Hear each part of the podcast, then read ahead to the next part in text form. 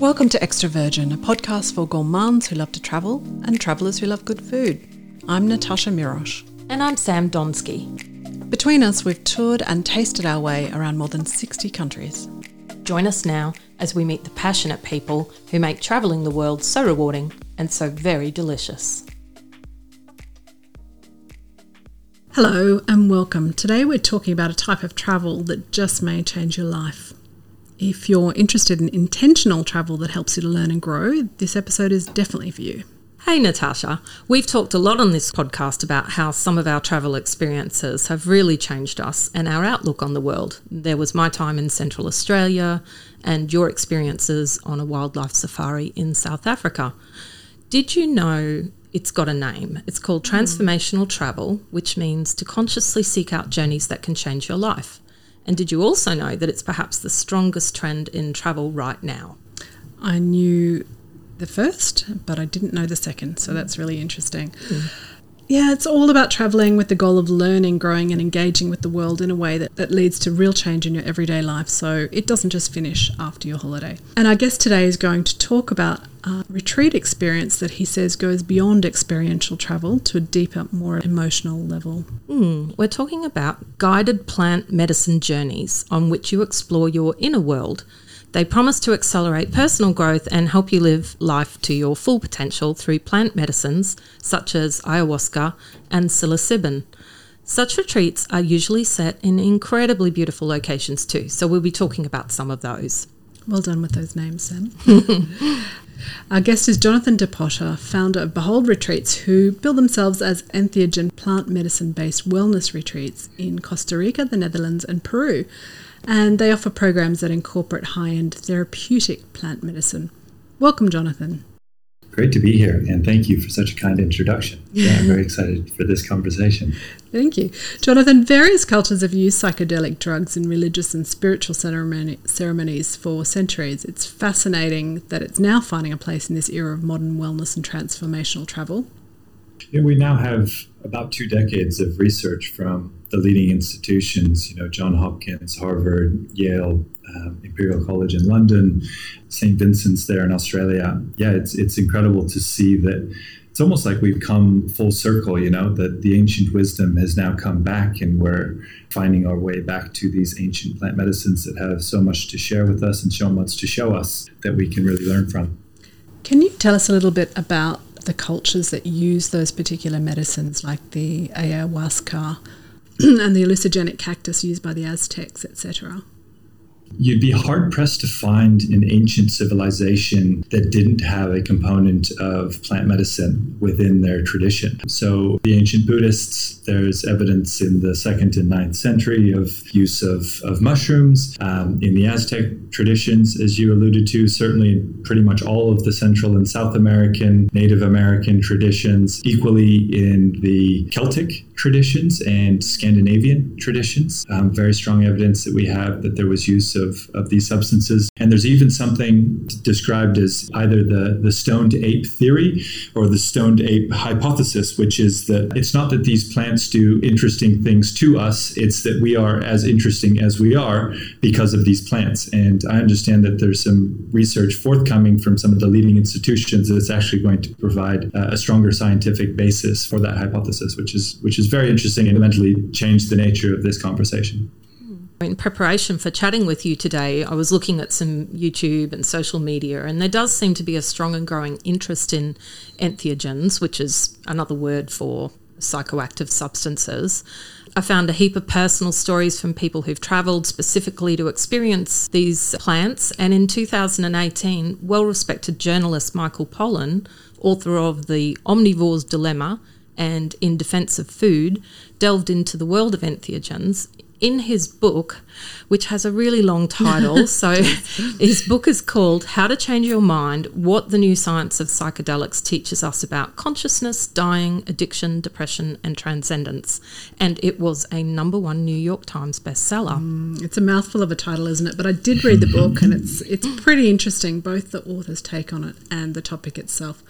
Jonathan, before we dive into the world of entheogens, tell us a little bit about yourself. This business is a bit of a departure for you, isn't it?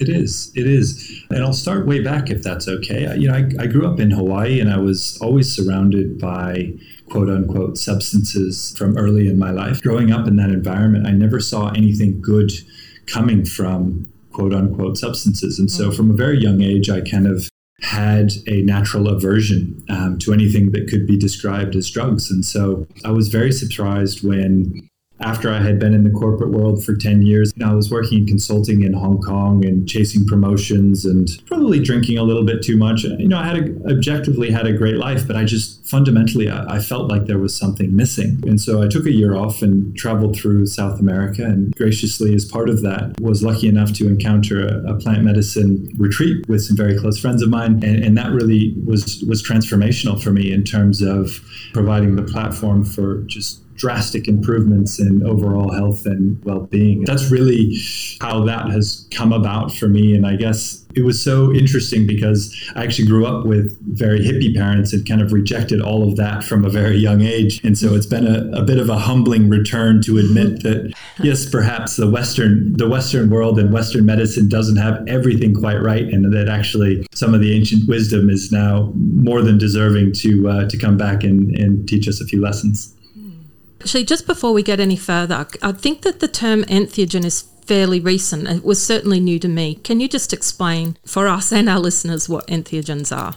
Entheogens are a class of plant medicines that are hallucinogenic or psychedelic in nature. And one of the major effects of entheogens is that they dampen what is described as the default mode network within the brain. The default mode network is responsible for ego. It's responsible for identity. It's also responsible for depression and anxiety. So depression is when your brain wanders back into the past and is kind of agonizing about something in the past, and equally anxiety, when your brain is off into the future and worried about something that is upcoming or potentially upcoming in your life. And so what these plants do is that they dampen the default mode network. And under those conditions, we see, if you take a Western brain and put it into a MRI machine, what you can see is that the default mode network is highly active. By comparison, if you take a Buddhist monk with 20 or 30 years meditation practice, you can see that the default mode network in the brain is effectively turned off or very close to turned off. So what happens when people take plant medicine is that you can see that the default mode network is dampened down. That allows for information exchange between parts of the brain that normally do not exchange information. And you can see this within an MRI machine if you're scanning someone's brain. So under the influence of plant medicine, with the benefits of plant medicine, a typical Westerner's brain actually looks much more like a Buddhist monk with 20 or 30 years meditation practice than it does like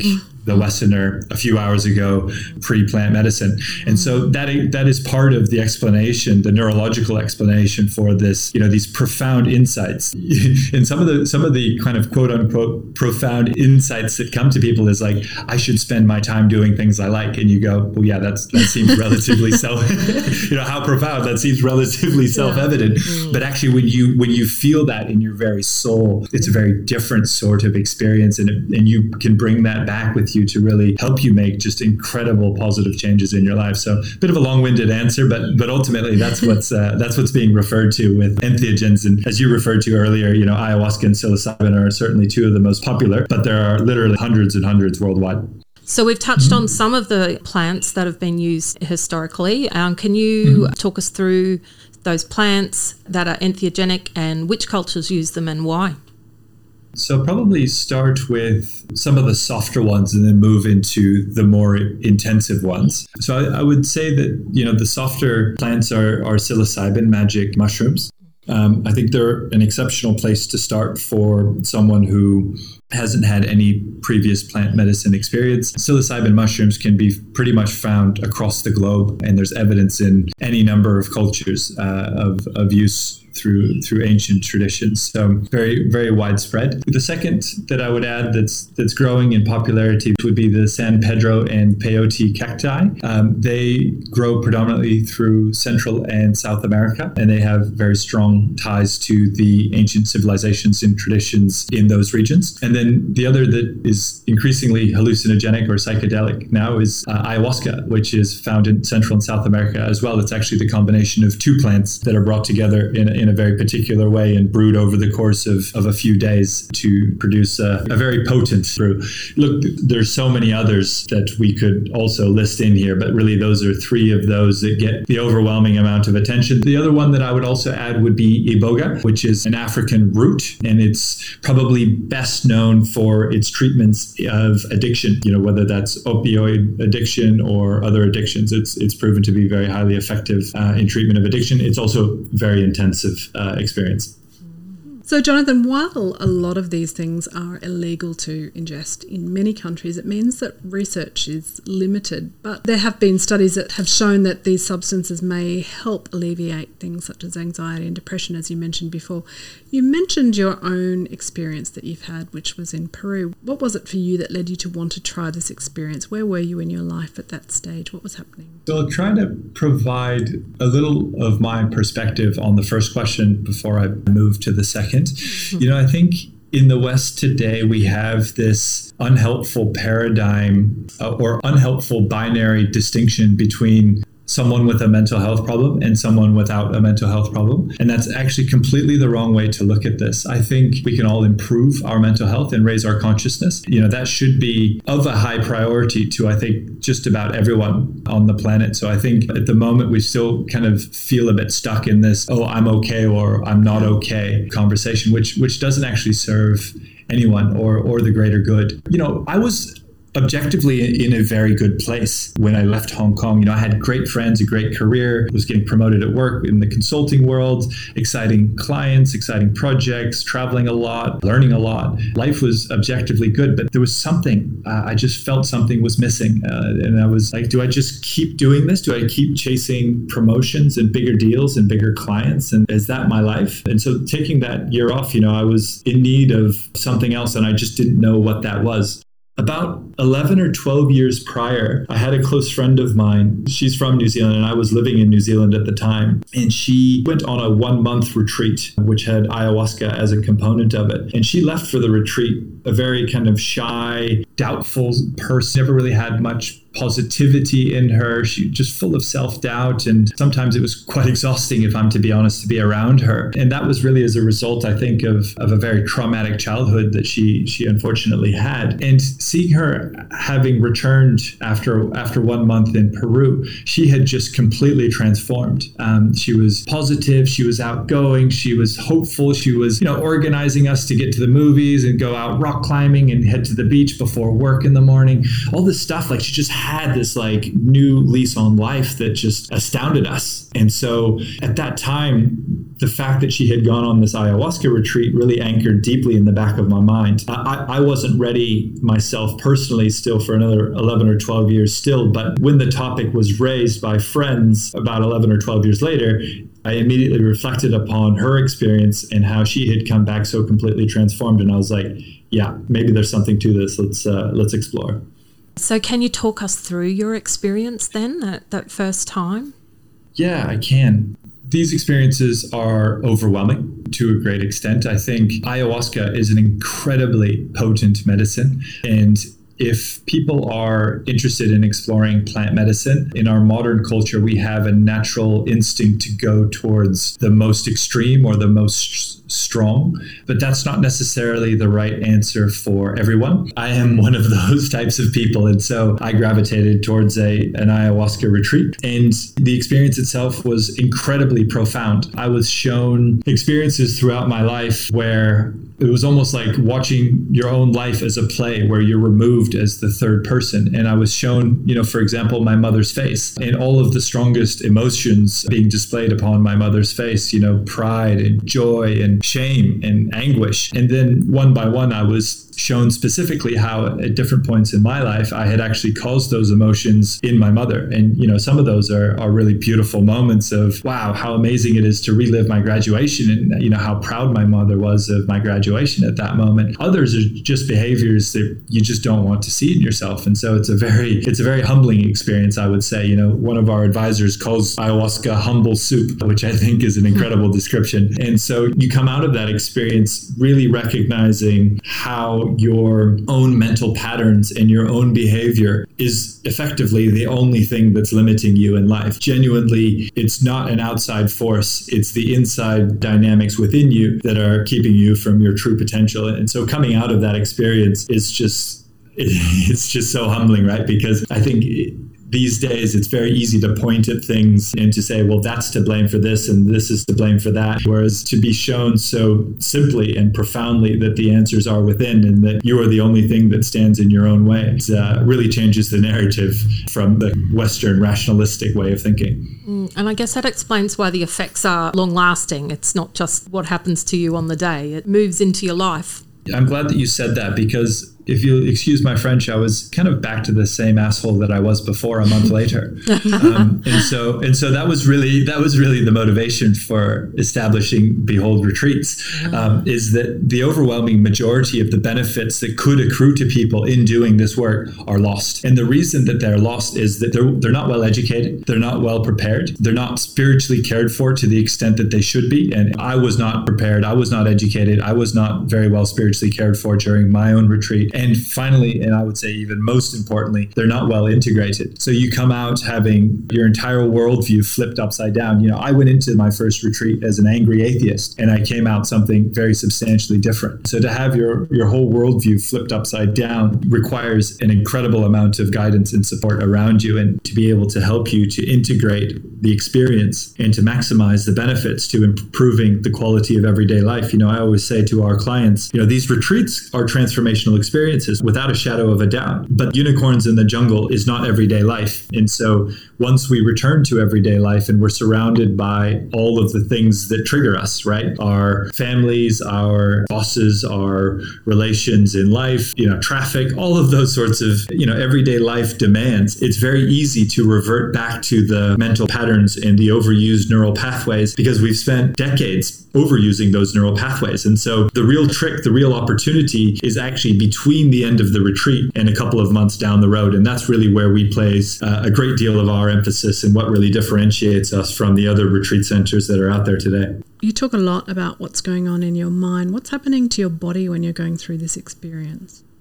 It depends. So psilocybin, I would say, is softer upon the body. And by comparison, ayahuasca is much stronger on the body. With ayahuasca, there's usually, for most people, there's a purging associated with it, emotional, physical, and spiritual purging that's taking place. So that's quite physical in nature. What can help substantially is to have a very clean diet in the lead up to the experience. And if you are well guided, there's so many variables that come in. The medicine itself is variable. The healers are fundamental to this work. And that's something that's massively underrepresented in relation to plant medicine, is that the healers who are doing this work at a high level are doing energetic work for you to help you really cleanse yourself emotionally, physically, and spiritually, such that you can get the most out of the experience. But you know, ayahuasca is made up of 463 compounds. And so there's a huge amount of detoxification that is going on. And, you know, for my first ceremony, it was pretty much a very physical experience of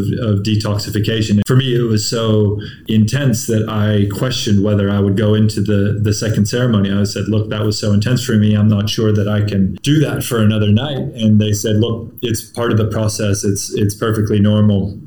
We'll try to provide you some more spiritual protection this evening. And we recommend you get back on the horse. And so I did. And the second ceremony for me was far more profound and beneficial than the first.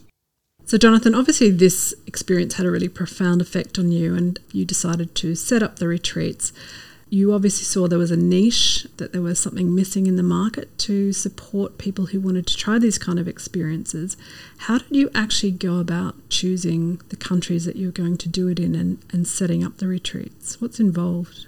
I guess the first thing that's involved is practitioners that are doing this work at the very highest level. The second aspect is, of course, legality. There's only a small subset of countries where this work is legal. That's changing very quickly. You know, there's a large number of legalization and decriminalization initiatives across the US, North America, and Europe as well. And so that is changing very quickly. The other dynamic that's, of course, important is where do people want to go? And so that's kind of guided us towards Costa Rica, Ecuador, Peru, Netherlands. We will also set up in Portugal, Spain, and Jamaica as well in due course. So that's work that's underway. And so for us, we're really foremost guided by practitioners who can do this work at the very highest level. And that coincided where, of course, where it's legal and where people want to go.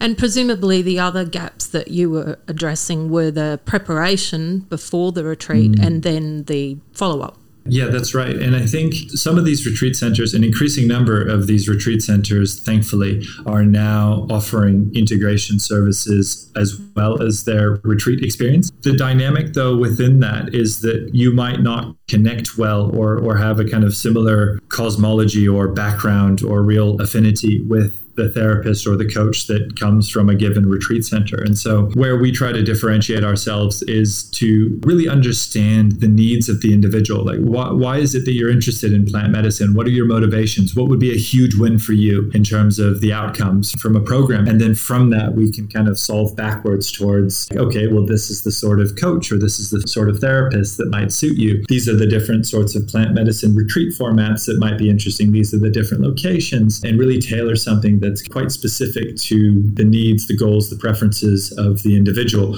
rather than, hey, here's a retreat center, go here for a week and see what happens. What are the various plant medicines guests can use at your retreats?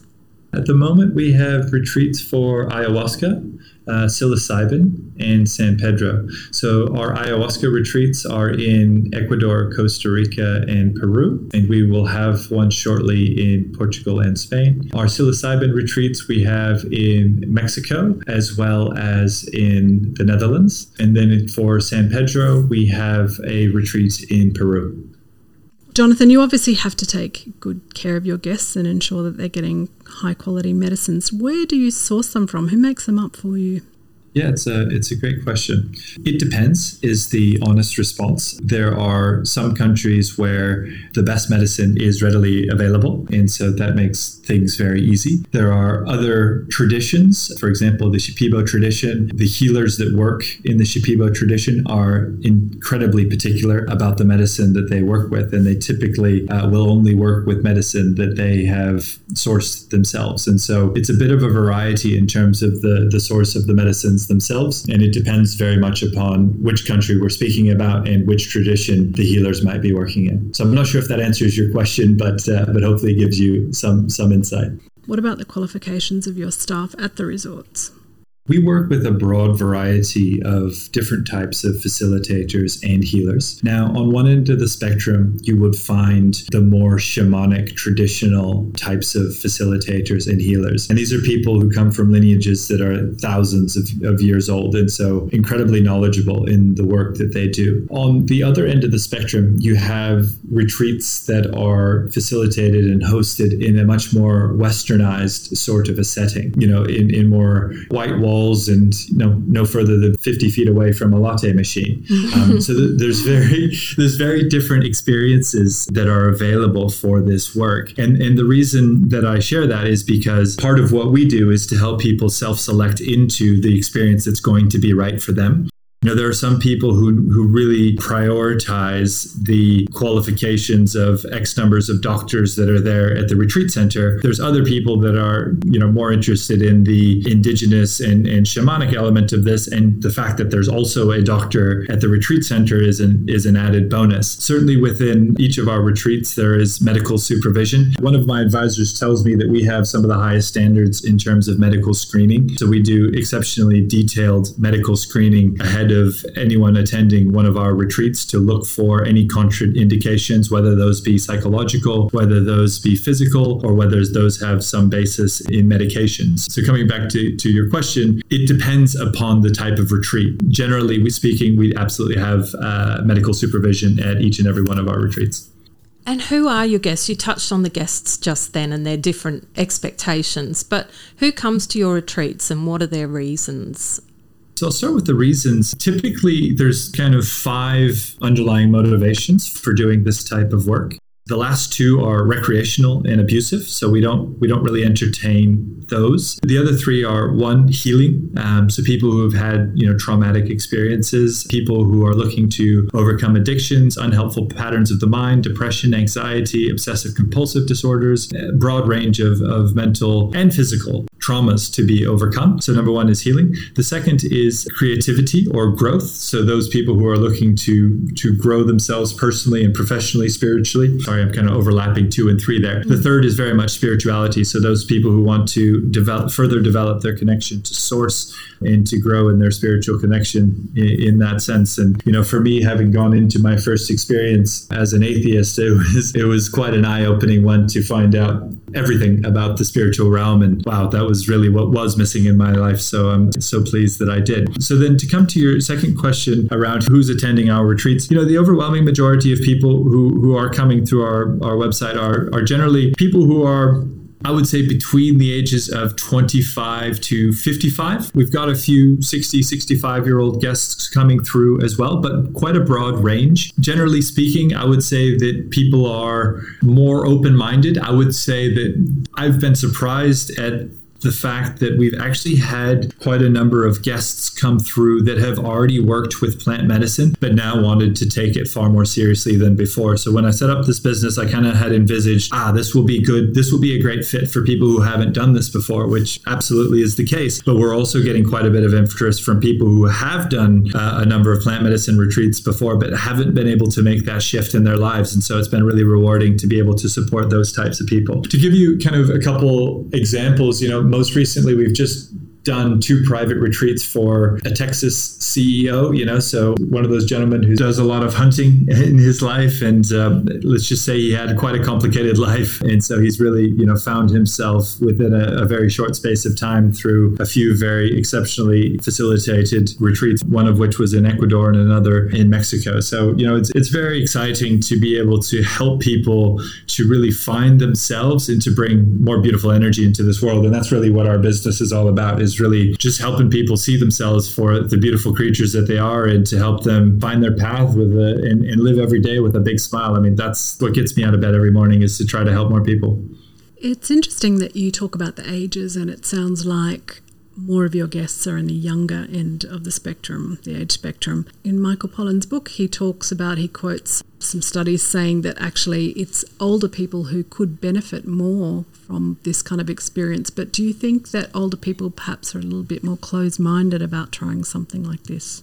It's an interesting dynamic. The consultant in me sees this as kind of a 2x2 matrix, which is on the one side, you've got open-mindedness, and the other side, you've got age on a 2x2. And I would say certainly older people on average have become more set in their ways of thinking, right? So they're now taking more shortcuts in the way that they see the world, and they've lost their neuroplasticity. They've done basically some damage to the software of their brain as a result. So I think Michael Pollan's observation is absolutely right. I wouldn't necessarily say that we're seeing a skew towards the younger population. I would say that the average age of clients that are coming through for us would probably be between 35 and 45, something in that range. So if a 20-year-old asked me, hey, should I go do ayahuasca? I would say probably not. I think your brain is still growing. You've still got a high degree of neuroplasticity. I would rather recommend taking up a serious meditation practice. And pretty much anyone who goes and takes seriously a plant medicine experience becomes pretty much a lifelong meditation practitioner. And so for those benefits that accrue with plant medicine, for the overwhelming majority, it's very difficult to disentangle the benefits from plant medicine from the benefits from a meditation practice, because they're by and large the same thing. Mm. In his book, Michael Pollan also says that mindset and setting are quite important when taking these kind of plant medicines. Can you tell us a little bit about some of the resorts themselves, what they're like, what the setting is, what people will find when they go there? If I may speak a little bit about mindset in the first instance, because I think that's such an important component. The mindset and also the commitment that you're making to yourself. And so, you can find some plant medicine or LSD somewhere down the road that, you know, you pay $20 or $50 and you'll have an experience. But that's not necessarily going to provide you the profound healing that you might be looking for, or the profound growth and spirituality that you're looking for. And the reason for that is because of the associated mentality and the associated investment that you're making in yourself. When I first set up this business, I actually had in mind a business model where it would be sort of a free and pay it forward sort of business model, where everyone could come on such a retreat for free, so long as if they found it to be transformational, that they would pay that forward to others. But actually, that's entirely misplaced, because people need to come into this experience taking it very seriously. And the best way to make that commitment to ourselves is to actually spend the associated amount. So that's kind of the way that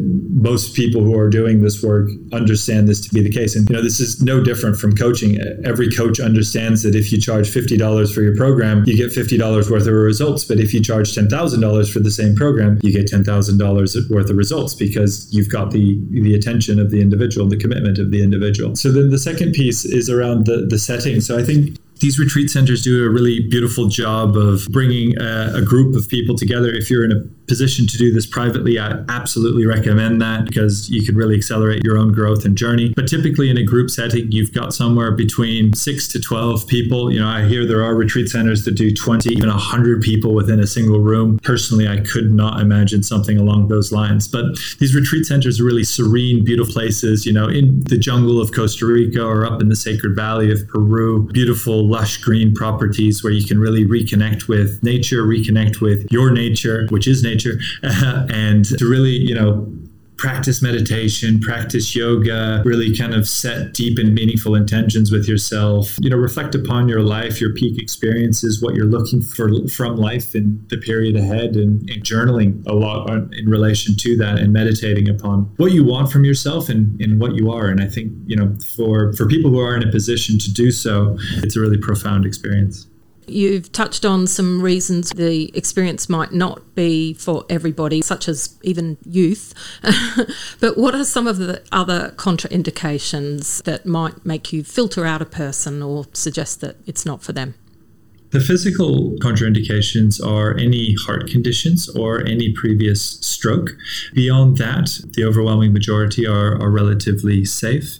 The psychological contraindications are, you know, any sign of psychosis, any sign of schizophrenia. We also screen for that within the broader family so that we understand that dynamic. The other that's kind of a bit back and forth is bipolar personality. There's been huge breakthroughs with people who have bipolar disorder, but there's also been, you know, very challenging cases that have come as a result. And then the last category is just making sure that people are on no over-the-counter or no prescription medications, because those don't play nicely with plant medicine. So those are kind of the three broad categories. And there's a lot of this work that's done without the necessary medical screening. And so anyone who's considering this, I would encourage them to take the medical screening aspect super, super, super seriously.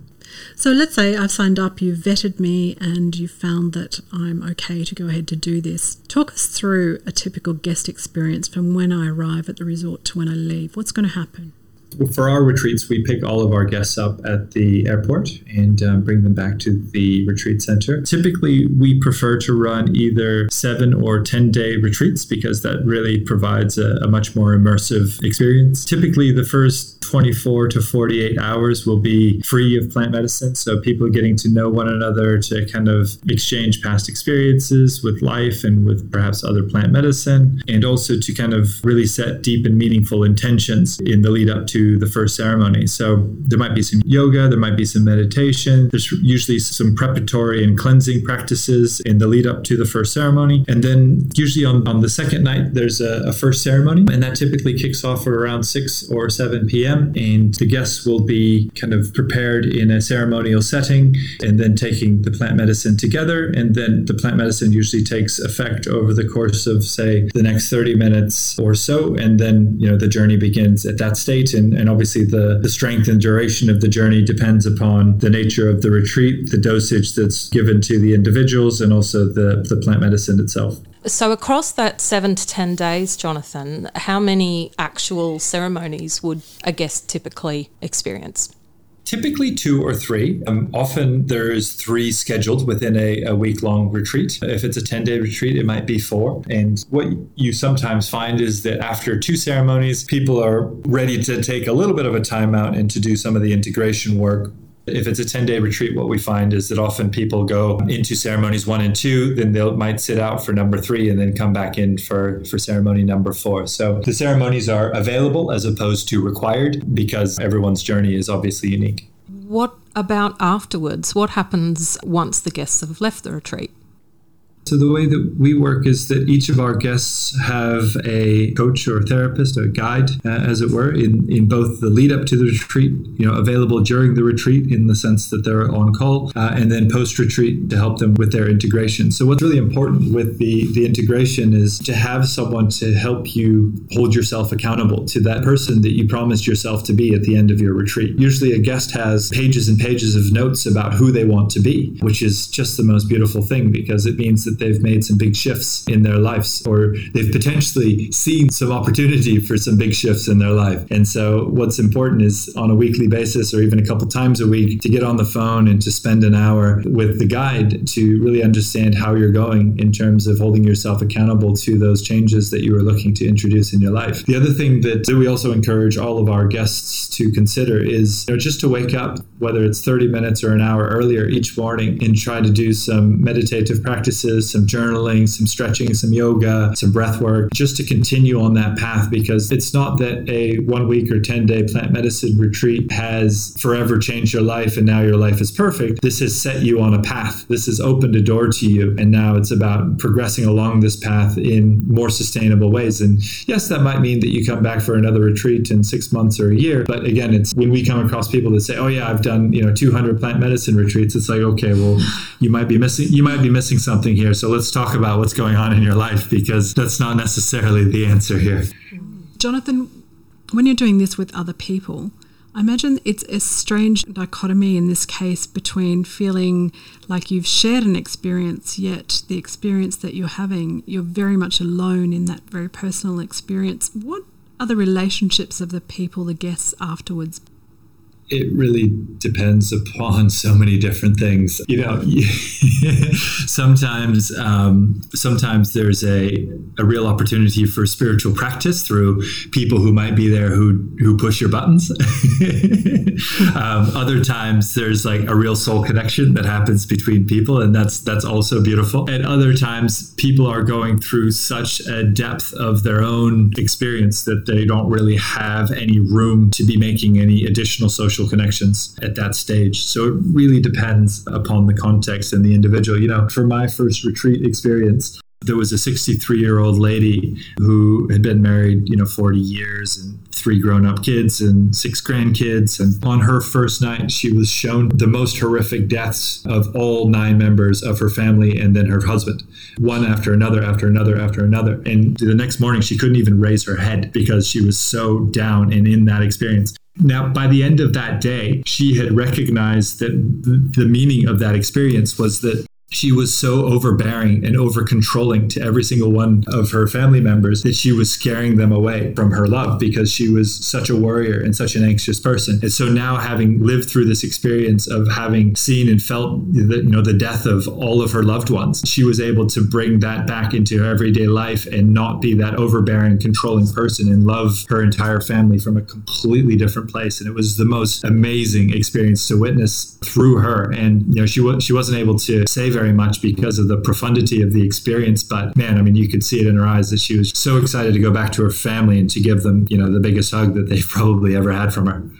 As we said in our intro, we seem to be travelling as much these days for education and self-improvement as for pleasure.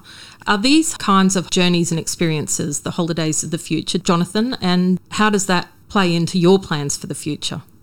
The first thing that comes to mind for me is maybe. I think, the marketer in me wants to say, yes, of course, everyone should be doing a retreat with us as their next step. But no, I don't think that's the answer. I think this is a space that's picking up a lot of momentum at the moment. And what I always say to those guests that we speak to is to ask them to look within. So actually, through our application process, before we accept any application, we actually ask our guests to do a little meditation for themselves and to ask themselves the question whether they feel that they could benefit from plant medicine. You know, this is a very serious subject. This is kind of soul work, as it's often described. And so it's important that people are doing this at the level of the individual. You know, we're growing a business, but we're doing it at the level of the individual. And so equally, it's important for every one of us out there to ask ourselves this question, whether we think we might benefit from this work, and to take next steps accordingly. So when people come and say, oh yeah, two of my friends have done an ayahuasca retreat, I want to do an ayahuasca retreat. It's like, okay, I understand that, but let's make sure that you really understand what you're getting yourself into. And so yes, this probably will grow in popularity over time, but I think it's super important that we ground that in individual education and awareness so that people are really making empowered decisions for themselves rather than following the latest travel trend, if you will. Yeah, so I think that's what I think about in terms of, you know, the growth in this space. The other dynamic, I guess, for me is that we're setting ourselves out to help people, right? And so these are, unfortunately, these are experiences that are today affordable only for a relatively small proportion of the population. So, you know, there's a real access and legality question that needs to be addressed more globally. So for me, my motivation as we continue to grow Behold Retreats is to begin to shift back to something that's more aligned to my historical career, which is advisory and consulting work. So I'm actually in the midst of setting up a consulting firm to actually advise governments on the nature of this work, because I think it's very important that governments don't treat this as an adversarial subject, but as a new treatment modality that is of great importance to the overall health and well-being of the civilians within their country. And so very motivated not to push any sort of an agenda from a legalization perspective, but just to play the role from an advisory and consulting perspective so that government officials, whether those be health officials or justice officials, are actually educated and aware of what this subject represents. Jonathan, it's a fascinating topic, and I know we could keep talking and talking, but that is all the time we have today. I am very interested in the experience, and I think a lot of people will be. Yeah. I have to say, reading about it made me feel quite anxious, and I still have that residual anxiety about it. And I guess for me, it's the idea of a loss of control. However, I do feel more secure having talked to you and quite curious also after the bit of reading I've been doing in the last few days about it. It's such a fascinating subject. I'm very keen to learn some more. So who knows, maybe one day we'll catch up in Costa Rica or Portugal or one of the other places that you open. Beautiful, beautiful. Yeah. You know, a degree of apprehension is absolutely healthy in relation to this work. Anyone who's going into this without any apprehension clearly hasn't done their homework. So I think what that feeling is absolutely healthy. The second thing you mentioned that I think is a beautiful place to close is, you know, this work is all about giving up control, or rather the illusion of control that we all have. And I can speak from my own personal experience. It's challenging to give up that control, but also equally by far the most rewarding thing I have ever done in my life. And so with that illusion of control shattered, life becomes just so much simpler. I can imagine. I can actually imagine that. Yeah. Well, thank you again, Jonathan. Thank you for having me. Well, that's it for this episode. So you can find out more, including the science behind this treatment. We'll put up links to Behold Retreats on our website. Thanks for listening, and until next time, bon voyage and bon appétit. You've been listening to Extra Virgin, a podcast for the epicurious. You can get more great food and travel inspiration, including stories, recipes, reviews and more at our website, extravirginfoodandtravel.com. You can also follow Extra Virgin Food and Travel on Instagram, Twitter and Facebook, or email us at extravirginfoodandtravel@gmail.com. And if you like what we do, you can support us by buying us a virtual coffee at our website. If you haven't already, go to Apple, Spotify or Google Podcasts, or wherever you get your podcasts, to download and subscribe, so you never miss an episode. And please give us a like.